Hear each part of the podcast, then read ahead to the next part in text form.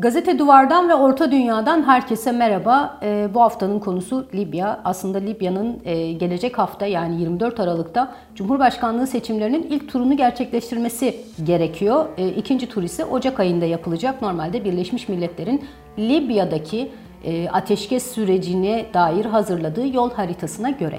Ee, ama e, yine bu yol haritasının ortaya çıktığı günden beri aslında Libya'da ateşkes sağlanmış olsa da çatışmalar e, oldukça e, azaltılmış olsa da tartışmalar bir türlü bitmek bilmedi.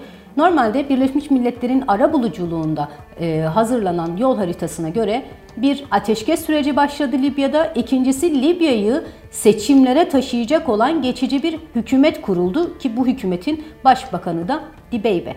Ee, ancak seçimlere aylar kala e, seçimler yapılsın mı yapılmasın mı şeklinde çok sert tartışmalar da yaşanmaya başlandı. Hatta e, normalde 24 Aralık'ta sandıkların kurulması için bir taraftan hazırlıklar devam ediyor ama diğer taraftan Libya parlamentosundaki bazı milletvekilleri seçimlerin kesinlikle ama kesinlikle yapılmaması gerektiği görüşünde. Şimdi bu tartışmalar nereden çıktı? E, birkaç tane sebebi var. Öncelikli sebeplerinden biri adaylar Şimdiye kadar e, Cumhurbaşkanlığı yarışına katılmak üzere yüze yakın aday başvuruda bulundu. Bu adaylar arasında e, Kaddafi'nin oğlu Seyfülislam var. E, Türkiye kamuoyunun yakından tanıdığı ayrıca Libya iç savaşının hem siyasi hem askeri açıdan öne çıkan figürlerinden biri, biri olan Halife Hafter var. E, mevcut başbakan Dibeybe var ve normalde hem Hafter'in hem de Dibeybe'nin aslında bu seçimlere katılamıyor olması gerekiyordu. Ee, normalde o yol haritasına göre Birleşmiş Milletler tarafından hazırlanan. Kaldı ki o Birleşmiş Milletler tarafından hazırlanan yol haritasını da e, çeşitli ülkeler oturup kendi başlarına hazırlamadılar. E, Cenevre'de ve daha sonra Berlin'de devam eden Libyalı e, siyasi, askeri ve öne çıkan e, figürlerin bir araya geldiği toplantılarda karar verilmişti o yol haritasının detaylarına. Ancak seçim e, tarihinin yaklaşmasıyla birlikte güç savaşının arka planda devam ettiği tartışmalarda şiddetlenmiş oldu.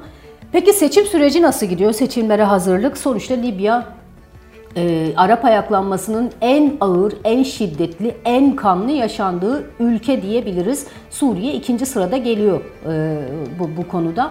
Şu ana kadar 3 milyona yakın seçmenin e, seçimlerde oy kullanmak üzere başvurduğunu biliyoruz. İşte e, ülkenin çeşitli yerlerinde sandık kurulması için çalışmaların devam ettiğini biliyoruz. Bununla ilgili çok ciddi bir bütçe ayrıldığını biliyoruz.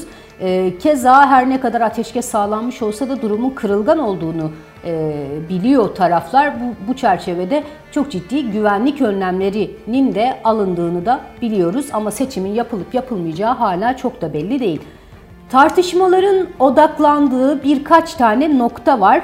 Seçimi isteyenler diyorlar ki e, Libya'nın kesinlikle bir seçime gitmesi gerekiyor. Çünkü tamam iyi kötü bir hükümet var, bir ateşkes süreci var. E, çeşitli ülkelerin dahil olduğu bir güç savaşı da var. E, bu ülkeler de istikrar istiyor. Biz de artık istikrar istiyoruz. Çünkü ayaklanma döneminde o kaosa dönüşmesi sebebiyle çok sayıda radikal örgütün de Libya'da ciddi güç e, kazandığını da biliyoruz. E, bu çerçevede iyi kötü bir düzen, bir istikrar oluştu. Bu istikrarın hepten güç savaşının esiri olmaması için bir an önce seçimlerin yapılması, bir cumhurbaşkanının daha sonra bir parlamentonun belirlenmesi gerekiyor diyorlar seçimin yapılması gerektiğini savunanlar.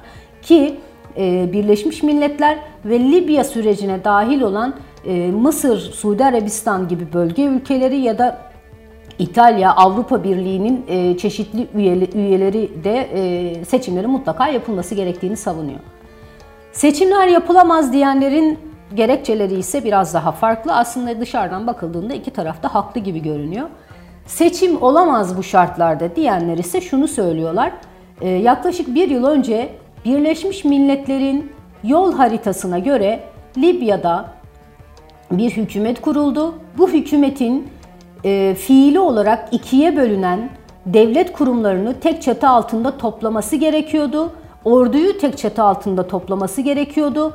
Kamu kurumları, hazine, petrol, yatırım yani bir ülkeyi ayakta tutan e, hani devlet kurumlarının tamamının tek çatı altında toplanması gerekiyordu. Aynı şekilde kanuni altyapının da oluşturulması gerekiyordu. Bir anayasanın hazırlanması gerekiyordu. Ama bunların hiçbiri gerçekleşemedi diyorlar.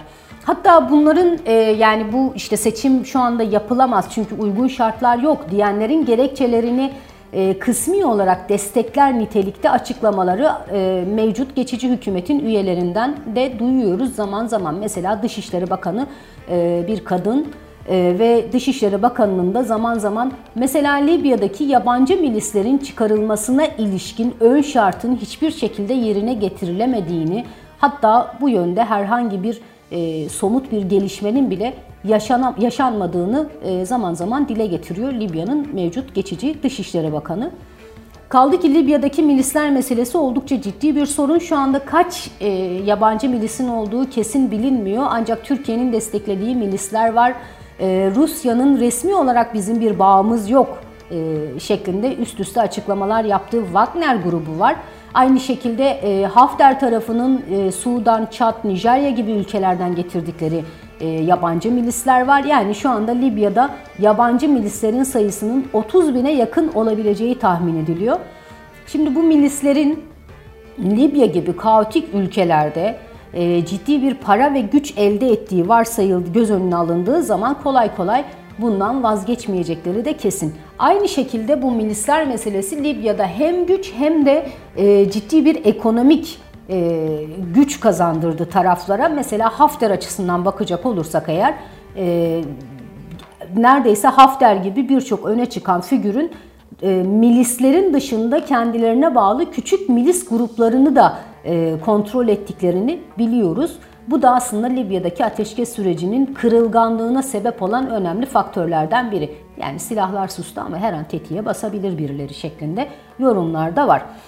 Diğer taraftan ateşkesin e, ortaya çıkmasıyla birlikte hani Libya'da nispeten bir istikrar dönemi sağlandı demiştik ya biraz önce. Aslında ateşkesin zaten ortaya çıkmasının temel sebebi de bu beklentiydi. E, çünkü Libya e, dünyanın en refah ülkelerinden biri olması gerekiyordu. E, yani inanılmaz bir yeraltı zenginliği söz konusu. Dünyanın en kaliteli petrole, petrollerine sahip ülkelerden birisi. E, ama bu petrolün işte çıkarılması, nakledilmesi e, artık ciddi e, hani kontrol edilemez kadar tehlikeye girmişti. Aynı şekilde göç akını kontrol edilemez noktaya gelmişti. E, diğer taraftan IŞİD gibi, El-Kaide gibi birçok e, radikal küçüklü büyüklü yüzlerce e, örgüt ortaya çıkmıştı Libya'da ve bu kaotik durumun artık mesela sınır komşusu Mısır başta olmak üzere başka ülkelere taşabilecek noktaya geldiği yorumları vardı. Bu çerçevede zaten Birleşmiş Milletler'e üye ülkeler e, hani kendi çıkarları doğrultusunda ya da kendi tedirginlikleri doğrultusunda alelacele bir ateşkes süreci başlatmışlardı ve hala da bu sürecin çökmemesi için bastırmaya devam ediyorlar. Ama süreç nereye evrilir, nasıl olur, ne olur, ne biter bilmiyoruz. Çünkü geçiş hükümeti her ne kadar Libya'da nispi bir e, istikrar yaratmış olsa da bu defa sahada milisler üzerinden devam eden çatışmalar, o e, ülkeler arası güç çekişmesi, mücadelesi siyasi platforma taşınmış oldu. E, mevcut hükümetin başbakanı mesela Dibeybe bir iş adamı. E, Birçok ülkeyle zaten iş adamı olduğu için bağlantıları vardı kişisel olarak. Koltuğa oturur oturmaz birbirleriyle düşman olan ülkelerle de e, hani iyi ilişkiler kurmaya çalıştı. Hatta Arap basınında birkaç tane de e, dünya basınında, Avrupa basınında olmak üzere herkese mavi boncuk dağıttığına dair eleştirel yaklaşımlar da var Dibeybe'ye yönelik. Tabi bu arada e, geçiş hükümetinin işte yolsuzluk yaptığı, kayırdığı, kendi çevresine e, yani kendi çevresindeki iş çevre iş insanlarını kayırdığına dair birçok tartışmada söz konusu Libya içinde. Şimdi biraz geriye dönecek olursak eğer Libya nasıl bu hale geldi? Evet hepimizin az çok fikri var buna dair. Sonuçta Arap ayaklanmasının e, Tunus'ta başlamış olsa da en sert e, giriş yaptığı, başlangıç yaptığı ülke Libya oldu.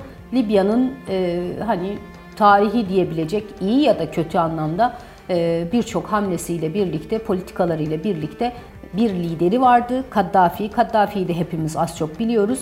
E, Kaddafi'nin hatta meşhur bir konuşması da vardı Arap ayaklanması ilk başladığında. Arap dünyasında bu konuşma e, işte üzerine müzikler yüklenerek vesaire mizah konusu haline de getirilmişti. E, belki de hatırlamak gerekiyor bu konuşmayı. وسنزحف أنا والملايين لتطهير ليبيا شبر شبر بيت بيت دار دار زنقة زنقة فرد فرد حتى تطهر البلد من الدنسي والإرجاس لا يمكن نسمح لليبيا تضيع بين ايدينا بدون مبرر Kaddafi'nin bu konuşmasıyla herkes o dönemde dalga geçmişti aslında ama e, Kaddafi sonrası Libya'nın çok kolay yönetilebilir bir ülke olmadığı da birçok kez ortaya çıktı. Çünkü Kaddafi her ne kadar on yıllarca Libya'yı diktatöryel bir sistemle yönetmiş olsa da Libya'da çok karmaşık bir aşiretler sistemine dayalı e, bir yönetim anlayışı ya da sosyolojik yapı olduğu da belirginleşti. Arap ayaklanmasının devam ettiği yıllar içinde. 2011 e, yılının başında e, daha ilk aylarında henüz Libya'da toplumsal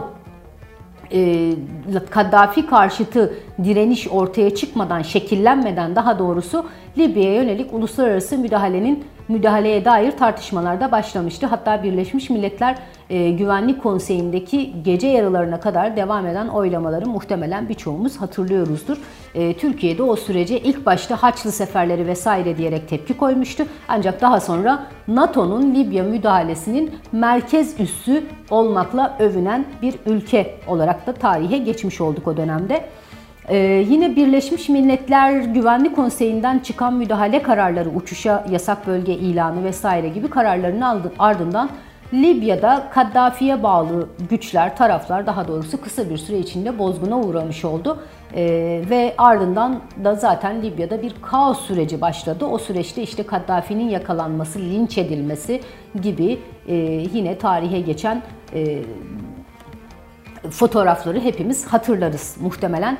Ee, kısa bir süre içinde zaten e, hem aşiretler birbiriyle savaşmaya başladı hem e, IŞİD ve El-Kaide gibi radikal örgütlerin başını çektiği küçüklü büyüklü onlarca e, grup sahayı kontrol etmeye başladı. Bu arada petrol hatları vurulmaya başlandı. Aşiretler arasında petrol hatlarının kontrolüne ilişkin ya da petrol sahalarının kontrolüne ilişkin e, ciddi güç silahlı güç mücadeleleri mücadeleleri ortaya çıktı. E, yine bu dönemde zaten Libya'ya müdahale eden Fransa başta olmak üzere birçok ülkede e, doğrudan müdahil oldu. Çünkü petrol nakliyatına ilişkin çok ciddi bol sıfırlı kontratların peşindeydi bu ülkelerde. Aynı zamanda Libya zaten Akdeniz'in kapısı konumundaki bir ülke olduğu için Doğu Akdeniz'deki enerji yarışına dahil olan ülkelerde Libya'daki sürece dahil olmakta gecikmedi. Tabi Mısır gibi komşu ülkeler güvenlik gerekçesiyle